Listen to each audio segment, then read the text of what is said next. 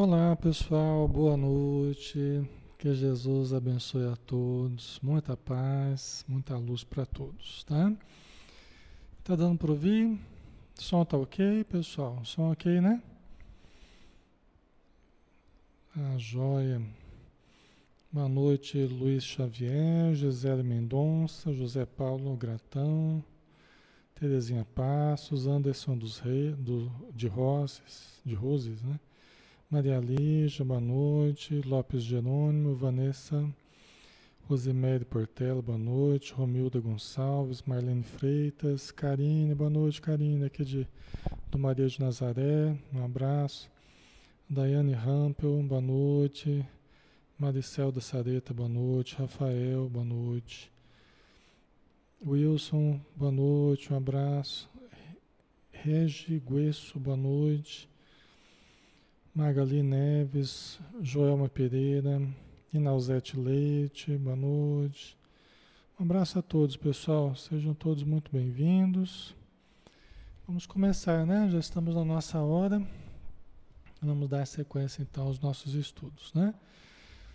Então vamos fechar os olhos e vamos elevar o pensamento a Jesus, pedindo que todos nos auxiliem, vibrando e em uníssono para que juntos possamos sintonizar com a espiritualidade que aqui está em torno de nós, nos aplicando passes, purificando o ambiente em que nos encontramos com a Sua presença, lançando o perfume do Evangelho em torno de nós, porque portadores da paz, da luz, do amor, vêm em nome de Jesus para nos trazer essa mensagem libertadora.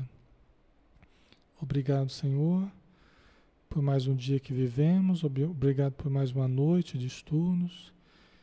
E abençoa, Senhor, todos os lares que estão conectados a nós neste momento e todos os espíritos necessitados também que se aglomeram ao nosso redor, muitos ligados a nós, outros que se aproximam dos benefícios da doutrina espírita.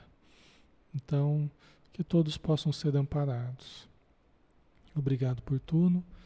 Seja conosco, Senhor, mais uma vez. Que assim seja.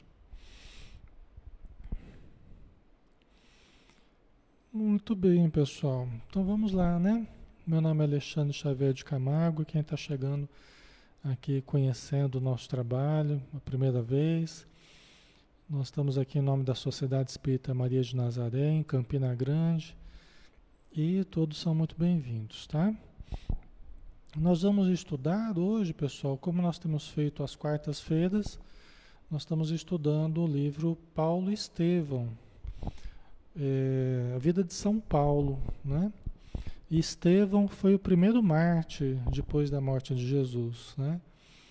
E é um livro de Emmanuel através do Chico Xavier, Francisco Cândido Xavier. Tá? É um estudo interativo, todos podem participar, todos podem perguntar, acrescentar, nos lembrar coisas que a gente pode estar esquecendo. Muitos já leram esse livro, outros não leram, é um convite para que leiam. Tá?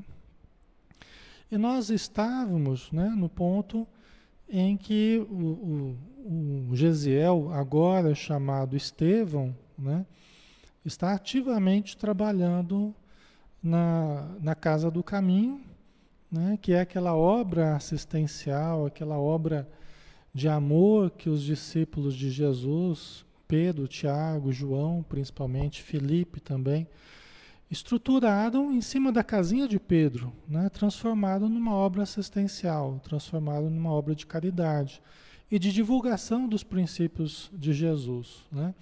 E Estevão já estava com um trabalho ativo. Ele foi tratado nessa casa, né? na, na Casa do Caminho, e agora estava ativamente trabalhando.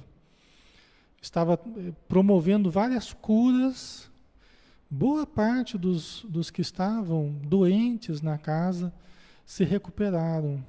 Né? E ele fazendo as palestras, participando do, das pregações que eles realizavam ao sábado, estava atraindo é, a atenção de muitas pessoas em Israel, né, em Jerusalém. Estava atraindo a atenção pela força do seu exemplo, pelos ensinos, pela clareza que ele tinha nas suas palavras, mesmo não tendo conhecido Jesus pessoalmente nessa vida, né? Mas os próprios discípulos ficavam encantados com a oratória dele e com o amor que ele irradiava, né? Você vê que era alguém muito especial, Estevão, né? E nós vimos também, por outro lado, na nossa, na nossa história, né, o outro lado da história, nós vimos que é, é, Abigail estava namorando, praticamente noiva ali com, com Saulo de Tarso. Saulo de Tarso era um fariseu, né? Saulo de Tarso era um fariseu se preparando para assumir um cargo no STF lá. Brincando, não é no STF, né? Mas um cargo lá no Sinédrio, que é o, o tribunal máximo ali do, do, do, dos israelitas, né? É o Sinédrio. Então ele estava se preparando para ocupar o, o, lugar do Gamaliel e pretendia casar-se com Abigail em seis meses, né? Ela até assustou tal, mas ele ele estava resoluto, tinha conhecido ela três meses, mas já queria daqui seis meses se casar com ela, né? É, os dois muito apaixonados, muito ligados é, espiritualmente, né? Só que Abigail ela queria ela queria que primeiro ele encontrasse o irmão dela. Ela queria que primeiro ele, ele fosse buscar, que ele encontrasse, tivesse notícias do Gesiel. Vocês se lembram? Então ele não, ficou meio contrariado, mas ele falou: Não, eu vou buscar onde ele estiver, eu vou achá-lo. Porque Gesiel tinha sido escravizado, né? foi trabalhar nas, nas embarcações romanas, tal, né? e ela nunca mais teve notícia dele. Então ela não queria se casar sem antes ter eh, né, o conhecimento ali da, da, do Gesiel por parte do, do, seu, do, seu, do seu noivo. Né? Ela queria que ambos se conhecessem. Então. Ok. Então vamos lá? Aí nós estamos nesse momento. E aí a gente viu também, eu só estou contextualizando vocês aqui, né? Um resumo bem rápido. A gente viu também que Saulo de Tarso, junto com um conhecido dele, o Sadoc, eles estavam falando dos adeptos do caminho, né? que um parente do, do, do Sadoc tinha sido curado de uma cegueira de uma forma misteriosa, né? justamente por esse Estevão. Justamente por esse Estevão, que nós sabemos que é o Gesiel, né? Então, é, eles estavam programando de conhecer as atividades no sábado à tarde, né? conhecerem as pregações é, que estavam sendo realizadas, para ver se tinha algum perigo ou não, né? se estavam divulgando ideias perigosas ou não, é, que afrontassem Moisés, que afrontassem o judaísmo. Tá? Nós paramos nesse ponto aqui, certo? Então, Saulo, no capítulo 5 agora, né? Estamos começando o capítulo 5. A pregação de Estevão. Saulo e Sadoc decidem investigar de perto as atividades dos homens do caminho. Eles chegam em um grande galpão sem imagens, sem ornamentos, uma humilde igreja na visão dos doutores da lei de Jerusalém. Então eles chegaram um barracão com paredes muito frágeis, né, que o, os discípulos tinham construído a muito esforço, né, com, muita, com muito esforço, e que ali estavam pessoas assim é, de uma condição bem difícil. Né? Saulo de, Tar, de Tarso adentrou, os discípulos ficaram meio espantados, mas trataram ele com muito carinho. Arranjaram um lugarzinho especial para ele, para o Sadoc, né? E o e o Saulo de Tarso naquela atitude arrogante, naquela atitude superior, se rindo da situação, né, de uma forma irônica, e olhando é, para os, os, rostos das pessoas, né, muitos com problemas de, de hanseníase, a lepra já avançada, rostos desfigurados pela doença, cobertos por andrajos, velhos é, é, com problemas, né, usando muletas, mulheres quase sem vida, como diz Emmanuel, né, quase sem esperanças, mulheres tristes. Né? Ele foi vendo um quadro, assim, crianças maltrapilhas. Era um quadro assim, de muita necessidade. Era um quadro de muita pobreza, de muita necessidade. Né?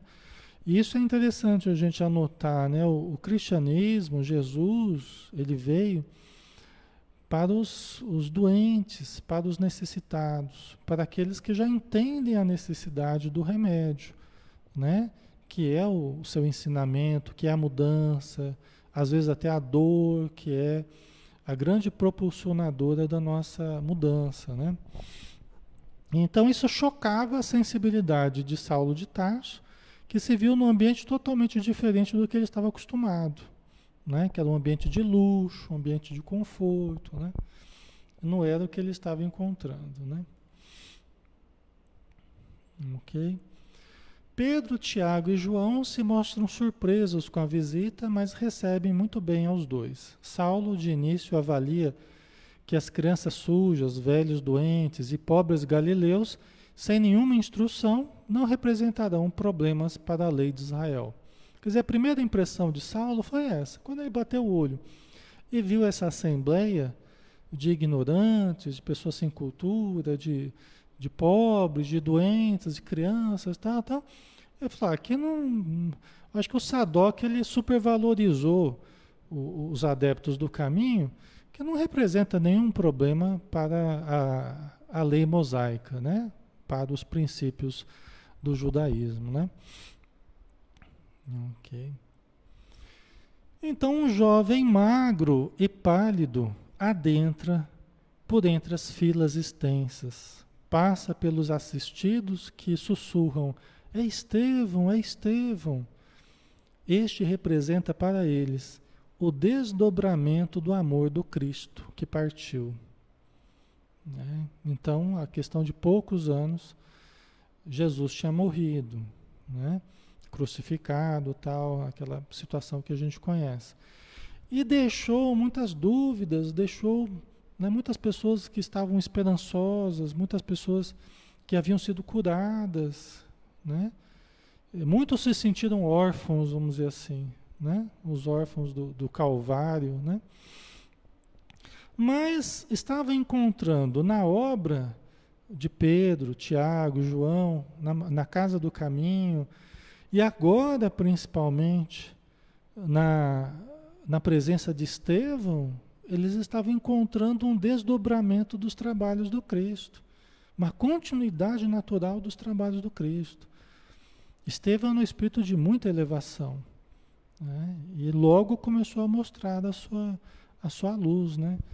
Então, muitas pessoas que estavam sendo curadas, do mesmo jeito que aconteceu com Jesus, lógico que numa proporção menor né, do que Jesus, porque Jesus é insuperável, né? Mas muitos que, que estavam sendo curados estavam falando para outros e, e, estavam se formando um movimento grande ali em torno de Estevão. Né? Ok.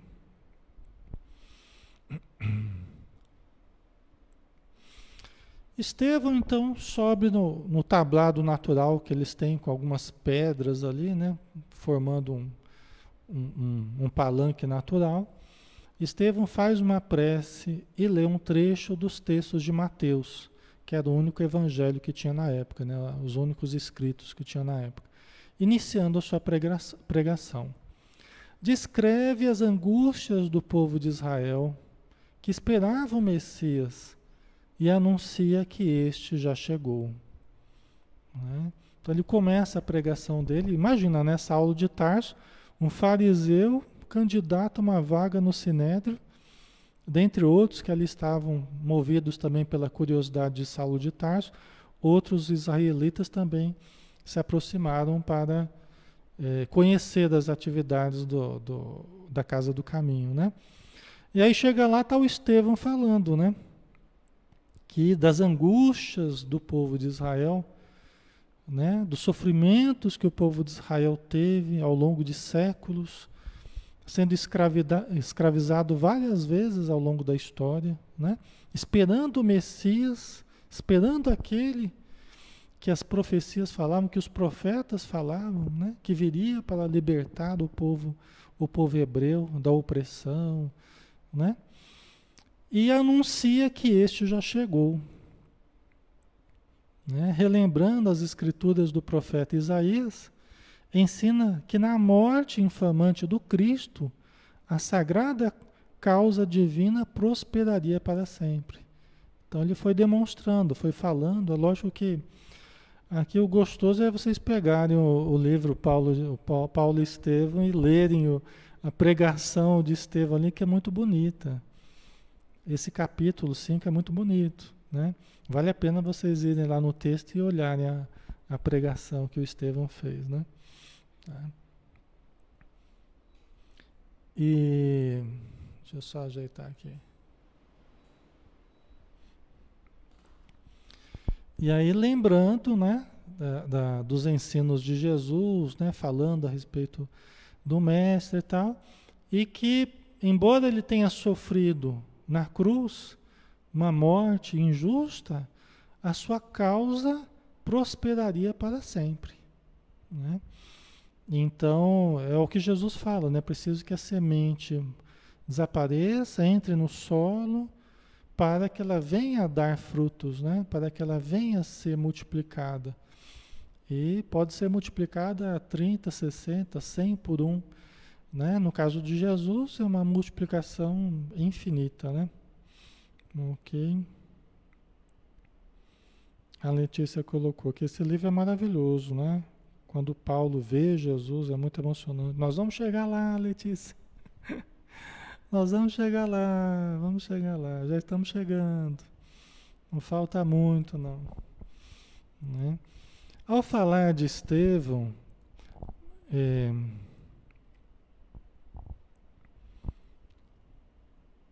deixa eu ver, peraí.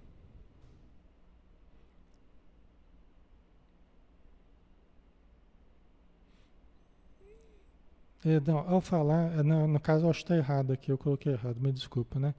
Ao falar de Jesus, né? Estevão acaba sendo o consolo da alma, né? Que reconhece um novo reino, não feito por guerras ou por reis, mas sim pela consciência reta, pelo coração puro, pelo amor ao próximo, né? Como ensina Jesus, né? Então, o Estevão está falando, né, que o reino que Jesus veio construir, né, que era a esperança de todo um povo muito sofrido de Israel e que não poderia ser um dominador. Né? Jesus não poderia ter vindo como um dominador sanguinário. Né? Por isso que ele veio como um cordeiro. Né? Porque o povo de Israel esperava um dominador, esperava um guerreiro para libertá-los da opressão de Roma, para libertá-los de qualquer outra dificuldade com qualquer outro povo, como eles já tinham vivido muitas, né? Mas aí Estevão estava falando que era um novo reino que Jesus estava estruturando, não era um reino feito por guerras ou por reis, né? mas era constituído pela consciência reta, pelo coração puro, pelo amor ao próximo, né? como ensinava Jesus. Por isso que Jesus falava: embainha a tua espada, né? Quem pela espada fere, pela espada será ferido. Né? Agora você imagina o Saulo de Tarso ouvindo isso, né? né? Saulo de Tarso é, é, trazendo todo esse orgulho da raça, querendo dobrar Roma, assim como os outros povos, à força de Israel.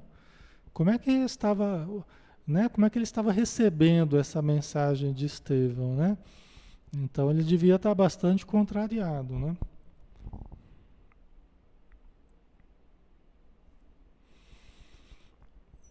A Carmen Cruz Saulo Estevão, qual autor? É o Emmanuel, tá? Emmanuel. E é numa edição da FEB mesmo, né? É da Federação Espírita Brasileira, tá? O Wilson colocou, né? Até hoje a causa divina do Pai prospera. Exatamente. É claro que a, a vitória de Jesus não foi imediata, né? A vitória de Jesus não foi imediata e nem até agora, né? Jesus não venceu absolutamente, né? É, Jesus vai, vai, vai expandindo, vai expandindo a sua vitória. A vitória do Evangelho vai se expandindo na medida em que nós vamos aderindo ao Evangelho, né? Então Jesus veio, trouxe um exemplo maravilhoso, um ensino maravilhoso. Jesus venceu na proposta dele, né? Mas você vê Judas, exemplo, Judas queria a vitória imediata do Evangelho. Judas queria que Jesus vencesse imediatamente o mundo, que vencesse as forças materiais do planeta, né? Só que Jesus deixou claro que isso não iria acontecer. Imediatamente não, né? Isso levaria muitos milênios pela frente para que acontecesse de fato, né?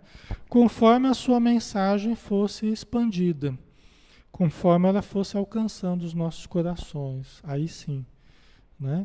Aí o reino de Deus estaria definitivamente se expandindo na terra, baseado nos nossos corações, baseado na nossa aceitação, na nossa compreensão e na nossa transformação, né? E isso é muito é individual, né? E inclusive não foi imposto, né? É, isso não foi imposto. Cada um que foi aderindo, foi aderindo por, por moto próprio, por uma motivação íntima. É uma convicção, né? é uma necessidade que nós vamos sentindo, é uma convicção, é um ideal que vai crescendo dentro de nós. Como o próprio Jesus falou, né? que é a sementinha. Né, quando ele falou, como é, a que, que eu vou comparar o reino dos céus? Né? É como uma semente de mostarda, que lançada à terra é a menor das hortaliças mas que logo germina e se transforma nas, nas das maiores que existem, né? Então, ok. Então vamos lá, né? A lei, continua o Estevão falando, né? a lei é humana, o evangelho é divino. Moisés é o condutor que conduziu o povo hebreu, né? Saindo do, do Egito, passando pelo deserto, ficou 40 anos no deserto. Muitas das leis de Moisés eram leis de, eram leis é, é, de controle da sociedade, eram leis de, de organização da sociedade. Né? Que, do grupo de pessoas que estavam com ele no deserto ali até alcançarem a terra prometida. Né? E Moisés nem, nem chegou a alcançar a terra prometida, né? Porque ele morreu antes. Mas é, Moisés estabeleceu várias regras que estão no Antigo Testamento, só que ganharam uma característica de, de, de religião, né? de lei religiosa. Eram regras né? do, do dia a dia do, do povo hebreu que ganharam status de regras religiosas. Né? Por isso que ele fala, a lei é humana, o evangelho é divino, Moisés é o condutor, o Cristo o Salvador. Os profetas foram mordomos fiéis. Jesus, porém, é o Senhor da vinha. É o Senhor da vinha, não que Jesus é Deus, né? Mas Senhor da vinha porque Jesus é o, é o governador do planeta. Jesus é o grande responsável por nós, né? Pela, pelos seres humanos aqui no planeta Terra, né? Emmanuel nos explica isso. Então Jesus é o Senhor da vinha, né? É o dono da, da propriedade que produz, né, o planeta Terra. Com a lei éramos servos. Com o evangelho somos filhos livres de um pai amoroso e justo. Por que com a lei éramos servos? Porque a gente vê é, na lei do Antigo Testamento, a lei mosaica, né, o Deuteronômio e vários aspectos do Antigo Testamento, a gente vê assim, regras bastante rígidas. Né? Ah, as regras que regulavam o comportamento das pessoas ali na época de Jesus eram regras muito rígidas. A aplicação da lei ali era muito rígida. Né? Então a gente vê a mulher adúltera ali, o pessoal pedindo para apedrejar a mulher adúltera. Né? Então era hábito comum apedrejar as pessoas. Né? Era uma pena de morte ali, cruel, né? com requintes de crueldade. As pessoas pegavam a pedra que está próxima ali e começavam a tirar. E isso estava na lei. A pessoa que era pega em adultério, ela, a mulher que era pega em adultério, ela estava sujeita a essa lei. Né? Entre muitas outras. Né? Então a gente vê é, é, que até Jesus havia uma servidão, né? um medo de Deus. Né? Deus era um pai que a gente devia temer. Né? E Jesus trouxe é, o, é, Deus como um pai amoroso. Né? Deus um pai amoroso que nos deu livre-arbítrio, nos deu oportunidade de escolher. Né? Éramos livres né? para fazermos para fazermos o bem. Né? Então, isso tudo foi uma transformação, né? Um pai amoroso e justo, né? Foi uma transformação muito grande que Jesus veio propor, né? Ok. E era difícil para muitas pessoas, né, compreenderem, muitas pessoas apegadas à letra do Antigo Testamento, era difícil compreender essa linguagem amorosa de Jesus, né? E a liberdade que Jesus nos dava, né? Permitindo que as mulheres pudessem participar dos cultos religiosos, dos cultos que ele fazia junto à natureza. Jesus nem mesmo nem mesmo privilegiou a igreja eh, das paredes, vamos dizer assim. Jesus, em qualquer lugar, era a sua igreja.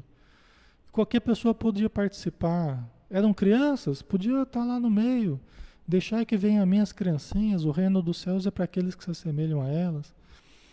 Né? Deixam vir as mulheres também, as mulheres que não podiam nem entrar nas sinagogas.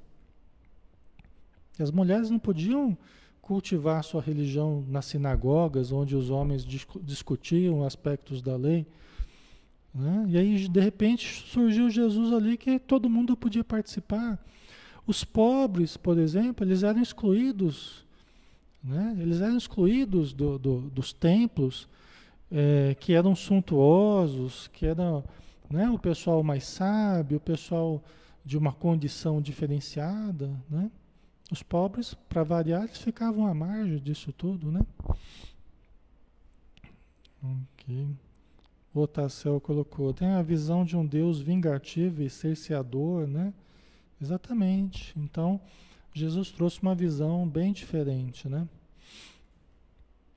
Mas aí, continuando aqui a, a, pregação do Estevão, né?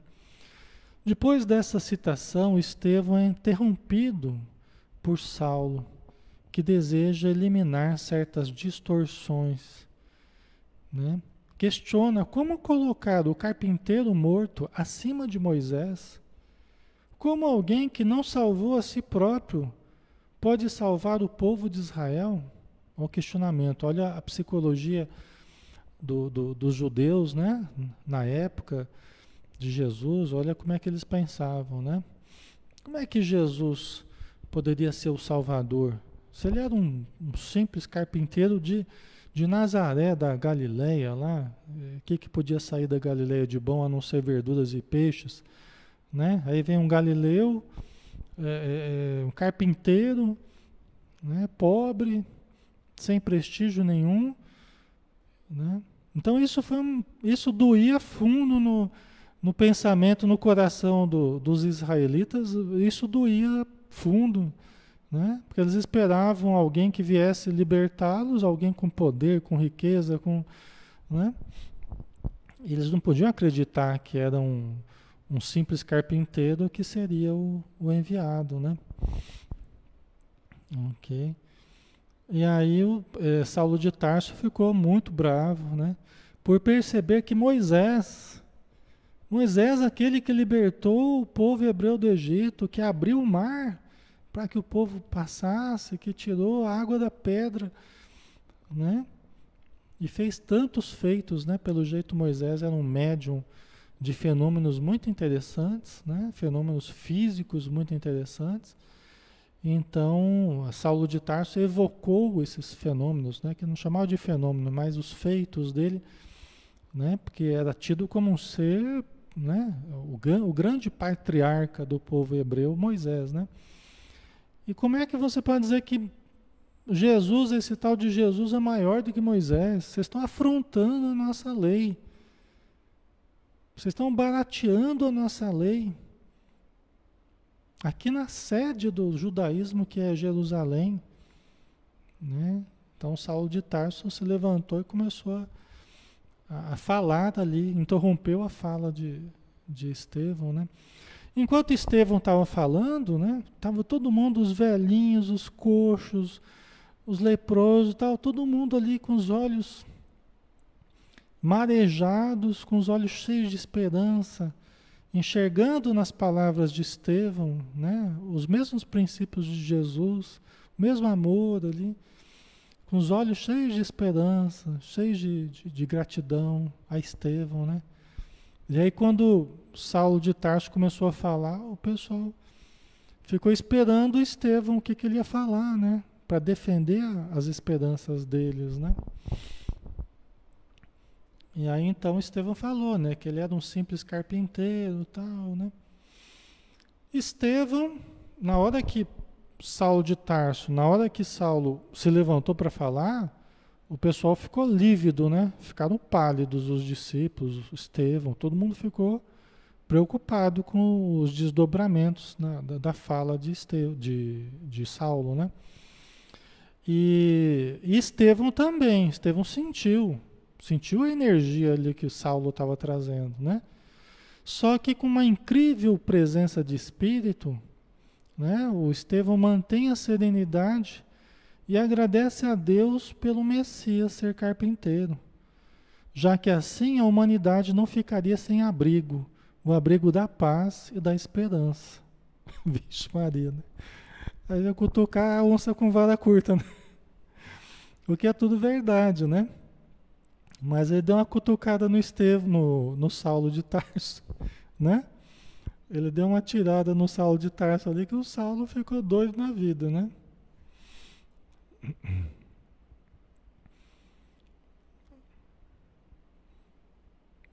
A Márcia Grajou, ainda assim, em alguns locais, infelizmente, essa, essa exclusão, né?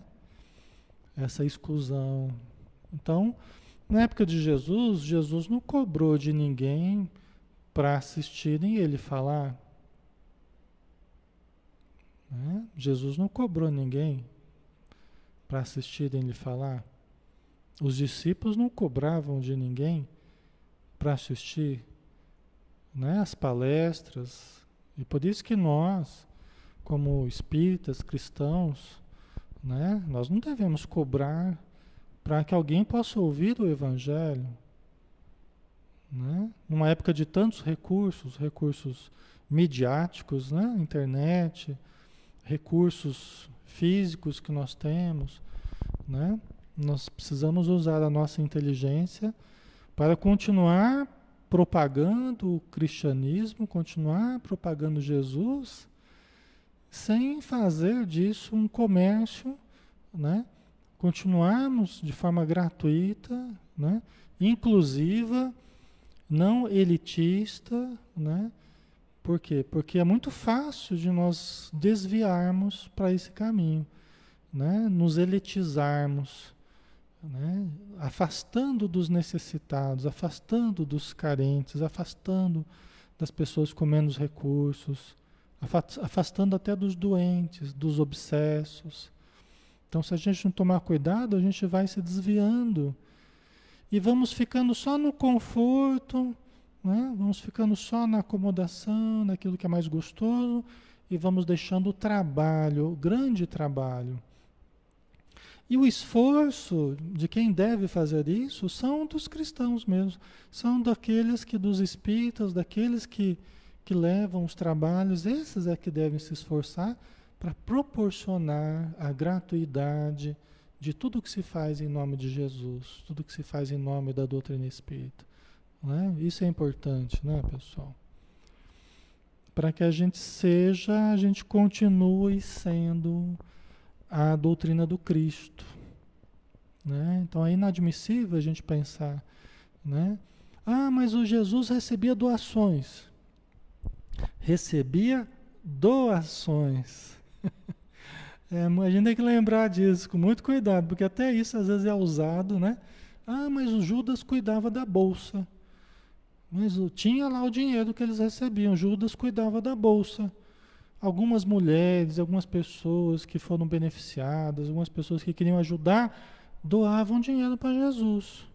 Doavam, doavam ajuda para aquela obra que estava sendo realizada. Judas realmente cuidava da bolsa, Judas Iscariotes cuidava da bolsa. Ele era o tesoureiro lá de Jesus né? Das doações que eram feitas, de boa mente, de boa vontade, por caridade, né? Mas Jesus não cobrava, ó, só vai poder ficar aqui, ó, você ali, você tem aí o tique, você tem aí o ingresso, não tem? Ó, então, então, né? Você pode sair da praia aí, porque aqui nessa, nesse pedacinho de praia aqui, é só aqueles que pagaram o ingresso. Você fez a doação? Não fez? Então você sai desse pedacinho aí que você não vai ouvir eu falar, não. É, dá para a gente imaginar isso, Jesus fazendo?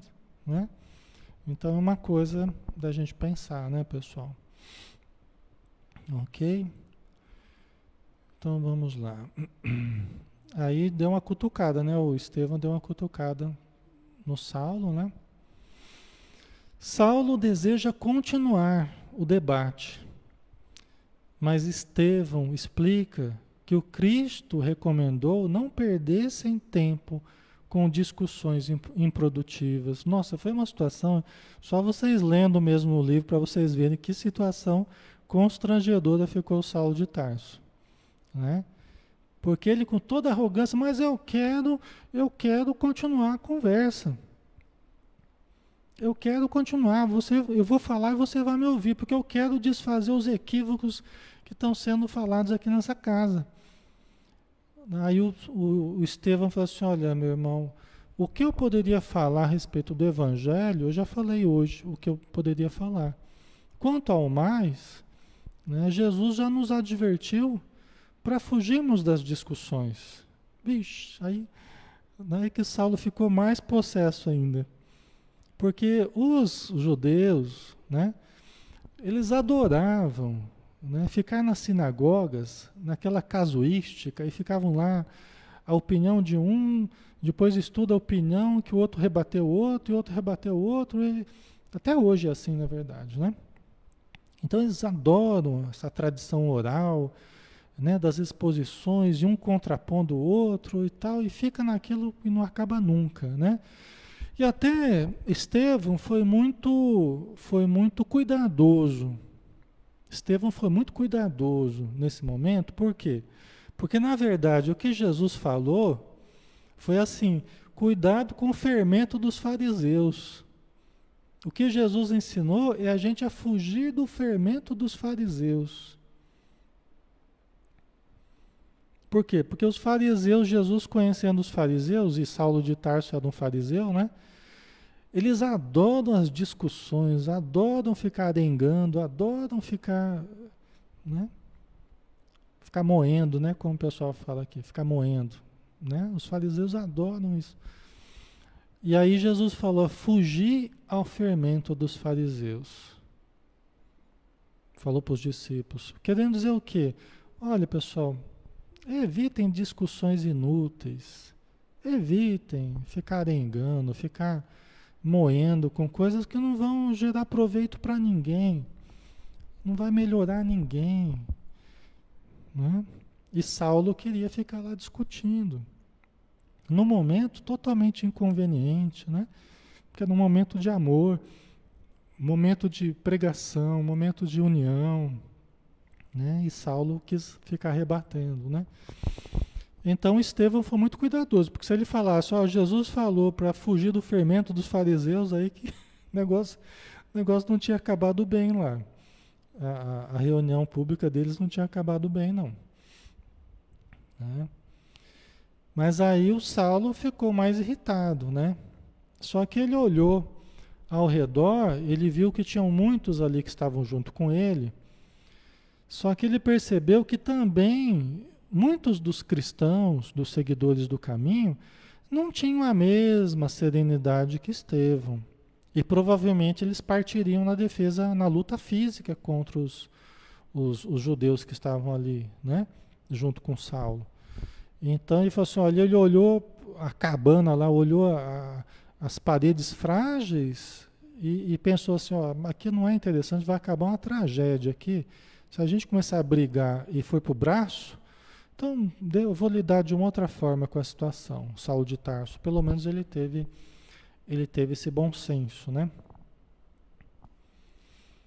Deixa eu ler aqui o que vocês estão colocando aqui, pessoal.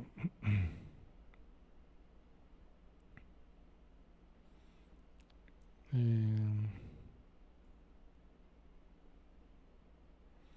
O Wilson colocou: Jesus Cristo é o único médico dos médicos, ele decide se somos merecedores ou não de nossa cura, né? Nossa cura física, né, Wilson? É verdade. É. Por isso que nós não podemos, em nome de nada, nós podemos prometer cura a alguém. Né? Em nome de nada e de ninguém a gente pode prometer cura para ninguém. Em nome de Deus, em nome de Jesus, dos Espíritos, em nome de nós mesmos, das minhas mãos, eu não posso nunca prometer cura para ninguém. Né? Porque a cura ela é de dentro para fora e quando a gente consegue ajudar de alguma forma em nome de Deus, no Jesus, tá? É com a permissão de Deus e é com, com a ajuda dele, né? Então, nós nunca sabemos quando isso vai ocorrer, quando isso pode ocorrer, né? Então, tá certíssimo você.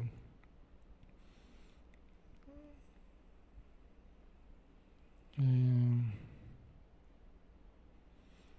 Obrigado, Leovínia. Obrigado você estar com a gente todos os dias aí, viu? Muita sabedoria, né, Maria José? É. O Wilson, veja como são as coisas, né? Doutor Bezerra de Menezes, ele dava seus pertences para os pobres e os curava, né? Ele era médico e ajudava de várias formas, né? Isso é uma benção. Hoje em dia está tudo o contrário, né? Hoje cobram prometendo uma cura milagrosa, né? É verdade, muitas, ve muitas vezes médiums de cura, né? Pessoas que adentram esse terreno da cura espiritual, da cura física, né? Nos ambientes espirituais, algumas vezes até, até cobrando, né? É realmente um...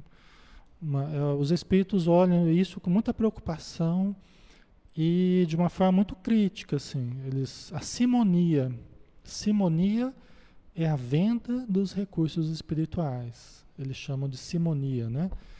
Que é o nome que se dá a isso, né? Então eles vêm com muita, de uma forma muito negativa a simonia, né? Seja de uma forma é, mais escondida, seja de uma forma mais declarada, vamos dizer assim, né? Eles olham com, de uma forma muito negativa a simonia, né? Ok. Ah, Maria Lígia, não existem doenças, mas doentes. Exatamente, né, Maria Lígia? É. E a grande proposta do, de Jesus, a grande proposta do cristianismo, a proposta do espírita hoje é a cura espiritual, é a cura interior. É claro que muitas e muitas vezes somos curados, somos tratados, é, obtemos alívio e obtemos até curas mesmo profundas de problemas físicos, de dificuldades orgânicas que tinham origem nas questões espirituais, em desajustes que nós trazemos no perispírito, né? E que aí por merecimento, por trabalho íntimo, por necessidade mesmo, né, para a continuidade da nossa vida, é permitido que muitas curas se deem, né? Mas não que esse seja o grande objetivo. Os espíritos são muito tácitos ao falar sobre isso. Inclusive no livro Trilhas da Libertação, que a gente está estudando nas terças-feiras. Tá? A gente vai ver muito claramente isso, a opinião da espiritualidade. Certo? Ok. Então é um grande desafio para nós é, sermos cristãos espíritas, cristãos, né, que é a mesma coisa, já que o espiritismo é revivescência do cristianismo. É um grande desafio. Tem essas questões e tem algumas outras, que é um grande desafio nós continuarmos sendo fiéis à proposta de Jesus e fiéis à proposta do Espiritismo. É um grande desafio e para isso nós precisamos de um discernimento muito apurado estudo e discernimento, reflexão e experiência para que a gente transite realmente sendo fiel a Jesus e fiel à doutrina espírita, né? Então, quando os ânimos se acirravam e poderia haver violência no ambiente, né? O, o Estevão já estava querendo, já estava, já se despediu da, já terminou a palestra, estava se despedindo da, do público, né? O, o Saulo de Tarso lá querendo arengar Oh, mas eu não acabei ainda, não acabei e tal. E aí os ânimos estavam se acirrando, e aí Estevão estava caminhando para se retirar, e uma mulher chega com a sua filhinha, que há mais de um ano estava muda. Uma mulher que havia, uma mulher muito simples, muito pobre, que havia sido curada por Jesus. Olha que coisa, né?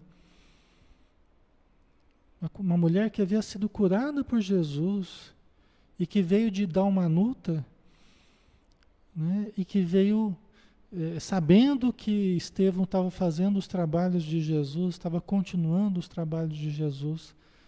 Ela veio de longe para trazer a filhinha dela que estava muda. E pediu ali naquela hora, né, naquele momento, ela pediu para o Estevão curar a filha dela. Né? E em prece, Estevão roga o auxílio do Mestre Jesus, que atende o pedido da sofrida mãe, e sua filha volta a falar para regozijo de todos que ali estavam. Os israelitas ali ficavam, ficaram em choque. Né? Eles iam avançar ali, mas quando eles viram a menina voltar a falar, e os velhinhos, e o pessoal doente, todo mundo ali com os olhos brilhando de alegria, recebendo aquela ajuda como um reforço na hora ali, um reforço diante de, um, de uma situação muito difícil que Saulo de Tarso criou naquele dia. Né? Então todos receberam ali como um reforço do alto para acomodar a situação. Né? Então é uma situação bem, bem interessante, né? Por isso que a espiritualidade, às vezes quando a gente acha que tá, a vaca está indo para o brejo, desculpa a expressão popular, mas às vezes a gente acha que a vaca está indo para o brejo, né? Às vezes a gente acha que, meu Deus do céu, está tudo lascado agora, está tudo perdido, né? E aí é a hora que a gente desenvolve a fé. Aí é a hora que a gente desenvolve a fé, porque a gente vê a ajuda do alto, a gente vê o apoio da espiritualidade, dizendo: Ó, oh, nós estamos aqui, confie, vai dar tudo certo. O momento é difícil, mas nós estamos aqui para ajudar a superar. Né? Aí é a hora que vem a fé, que a gente começa a desenvolver a fé. Né? Bonito, né, Maria José? É lindo, pessoal. Ler esse livro é maravilhoso, tá? Saulo ficou irado e retira-se do ambiente, prometendo corrigir os equívocos dos pregadores do caminho. Quer dizer, ele chegou ali achando que não ia ter problema nenhum, que, né? O que, que essas pessoas ignorantes, pobres, crianças, mulheres, o que, que esse pessoal ia, ia fazer, né? Afrontar a fé de, do, do povo judeu, de que forma, né? Não tinham poder nenhum. Mas ele logo percebeu a diferença entre Moisés e Jesus. Ele logo percebeu ouvindo Estevão falar, e ele acabou, ele emotivo por natureza, Saulo emotivo por natureza, ele entrou na mesma, na mesma onda de, de, de admiração que todo mundo ali. Quando Estevão começou a falar, Saulo entrou na mesma onda de admiração, no mesmo magnetismo ali. Ele muito emotivo, ele entrou muito sensível, devia ser um médium, Saulo de Tarso. Pelo jeito ele tinha uma mediunidade muito sensível, né? Então, para ele, essa pregação de Estevão, ela tinha uma misteriosa beleza. E ele sentia no fundo isso. Só que a razão dele começou, peraí, mas meu Deus do céu, isso aqui não, não pode continuar não. Ele percebeu a diferença, né? Ele percebeu a diferença porque o povo judeu querendo submeter os outros, né? Querendo ditar regras rígidas e a docilidade de Jesus, o reino de Deus dentro das pessoas, a caridade, o auxílio aos pobres. E ele percebeu o que deixou ele muito muito irritado é que ele percebeu a vitória de Jesus no coração das pessoas sofredoras que estavam ali, na população que estava ali. Porque os, os doutores da lei, os, os sábios, os, né, os que tinham dinheiro, os que tinham posição, eram muito rígidos com a população, cuidavam só dos seus interesses e a população ficava míngua. Então ele percebeu a diferença entre um e outro e, e percebeu a vitória de Jesus ali naquele momento no coração das pessoas que estavam ouvindo a pregação de Estevão. Né? Isso para ele pegou fundo ali, né? só que ele é ainda muito arraigado ao pensamento farisaico, né? muito arraigado ao pensamento da antiga lei, sem conseguir atinar ainda muito bem, ele se deixou dominar pela, pela revolta, né? pela revolta. O, o Saulo de Tarso ele era muito egóico, né? De certo modo, ele era muito dominador, ele era muito da supremacia, muito orgulhoso, né? Que era uma coisa muito característica do farisaísmo da época, né? E o Saulo de Tarso era a esperança do povo hebreu, do povo judeu, ele era a esperança da, da raça. Né? Então muita gente foi ali para ver a visita do, do, Saulo de Tarso, porque muitos iam assistir as, as falas de Saulo de Tarso no Sinédrio. As pessoas vibravam com as falas, com as interpretações de, de Saulo de Tarso. Né? Então havia um, né, um, depositavam nele uma esperança, e agora estavam surgindo os adeptos do caminho mostrando um outro lado aí que ele desconhecia, né? Ok.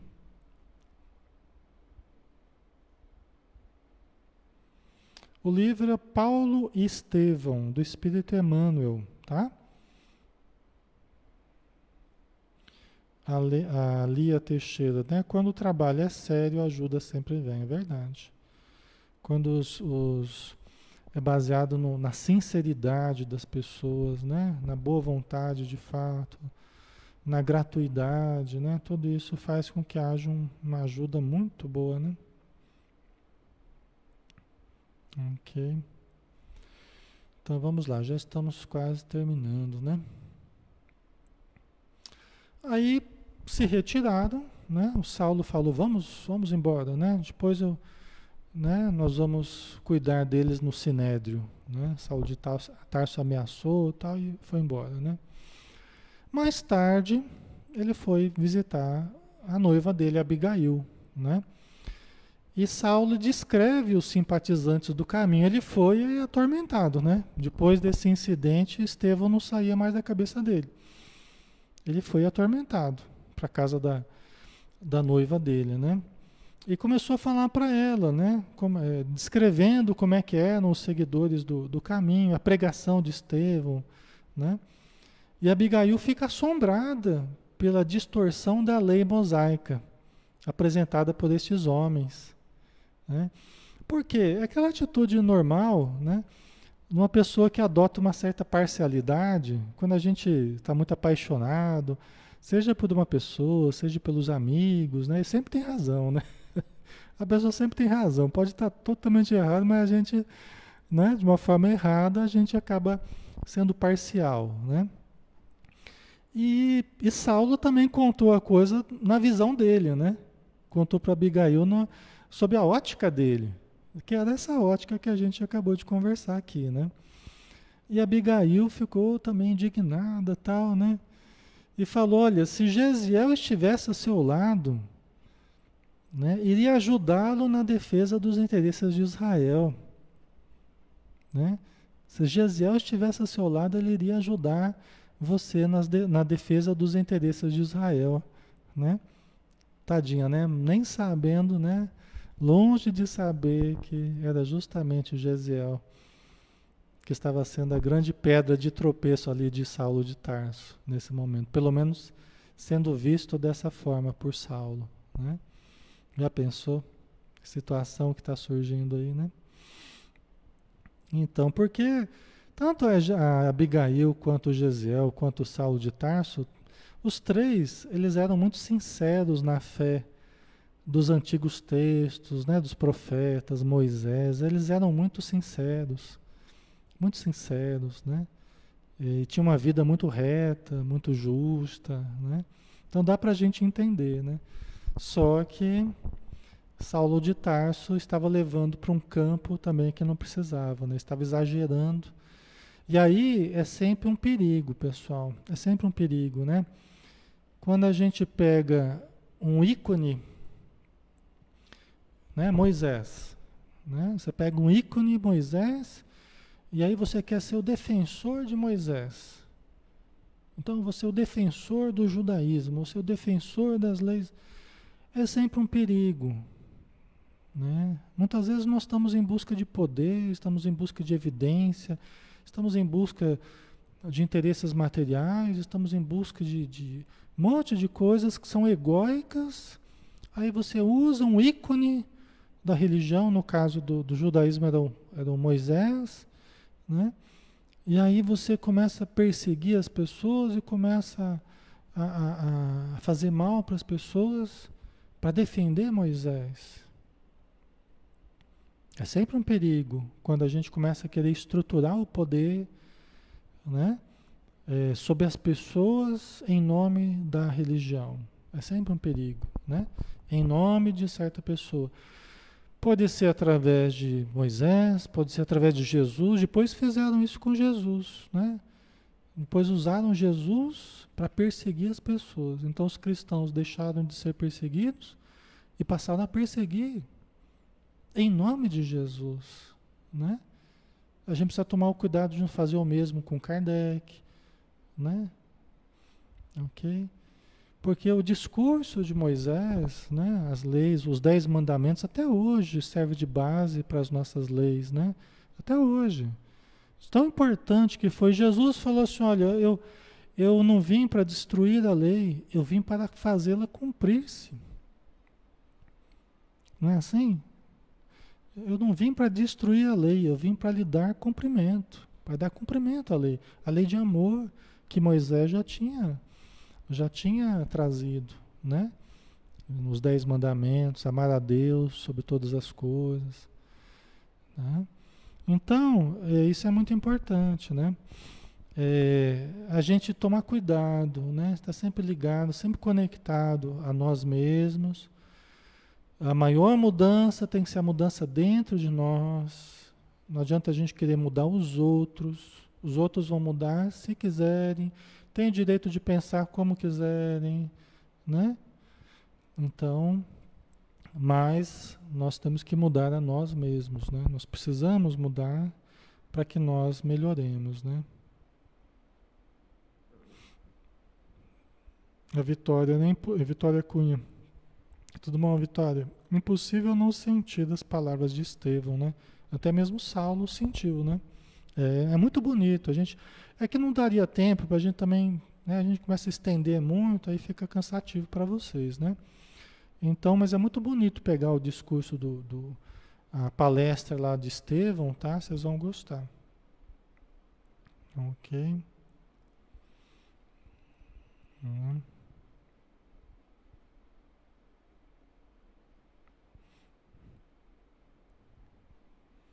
A Terezinha, é verdade, foi linda a transformação dele, né? Em seguir Jesus.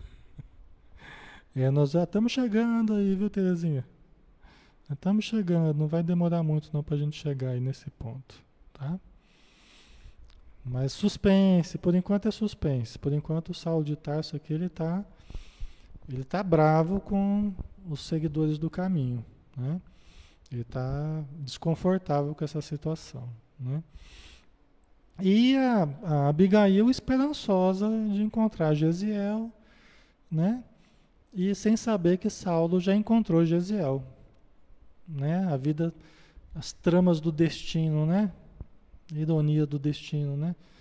Então, realmente, Saulo já encontrou Gesiel, já encontrou Estevão, né? Vamos ver cenas dos próximos capítulos aí. O que, que vai acontecer? Os discípulos ficaram todos preocupados com a repercussão do, do, da ida de, de Saulo de Tarso.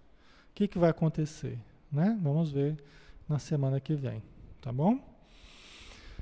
Ok, pessoal, já estamos na hora, né? Vamos fazer a nossa prece final para nós terminarmos então o nosso estudo de hoje.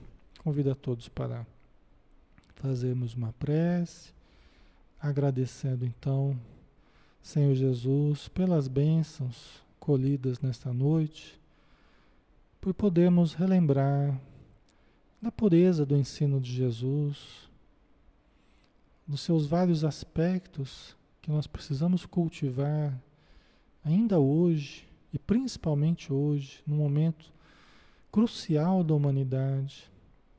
Nos é pedido justamente isso, a atitude cristã, lembrarmos de Jesus, lembrarmos de como é fazer o bem de uma forma despreocupada, de uma forma livre, o bem pelo bem. Então ajuda-nos, Senhor, a adentrarmos as camadas mais profundas do nosso interior e tirarmos a dureza, a frieza, a indiferença, para deixarmos o nosso coração falar mais alto, deixarmos os nossos ideais nos conduzirem com equilíbrio para o auxílio, para o amparo, para o socorro, para o bem que possamos fazer, já que essa é a melhor oportunidade que já tivemos na face da terra. Então, Senhor, não nos deixe perder essa oportunidade e ajuda-nos para sermos fiéis seguidores do teu caminho, que é uma verdadeira trilha de luz para todos nós. Muito obrigado, Senhor. Que a tua paz nos envolva hoje e sempre. Que assim seja.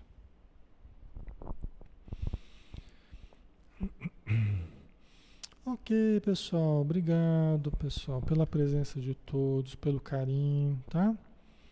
A Fátima, que acho que eu vou ter que reencarnar muitas vezes. Sou duro em alguns conceitos, não consigo mudar. Todos nós, Fátima. Todos nós temos dificuldades, né? E com o tempo a gente vai superando. Um degrau após o outro nós vamos nos motivando, nós vamos nos fortalecendo, tá? E a caminhada vai ficando mais gostosa de ser feita. Tá? Um abraço, pessoal. Fiquem com Deus, um bom descanso e até amanhã, né? E vou adiantando para vocês que nós temos para esse final de semana, nós temos coisas muito boas, tá? Para sexta, sábado e domingo, nós temos surpresas muito boas para vocês. Fiquem atentos aí, coisa boa mesmo, tá? Nós temos coisas muito boas para vocês, tá? Temos umas palestras muito interessantes feitas por outras pessoas, tá? E eu vou divulgar para vocês aí. Então fiquem atentos aí, vocês vão gostar. Tá bom? Um, um abraço, pessoal. Até mais.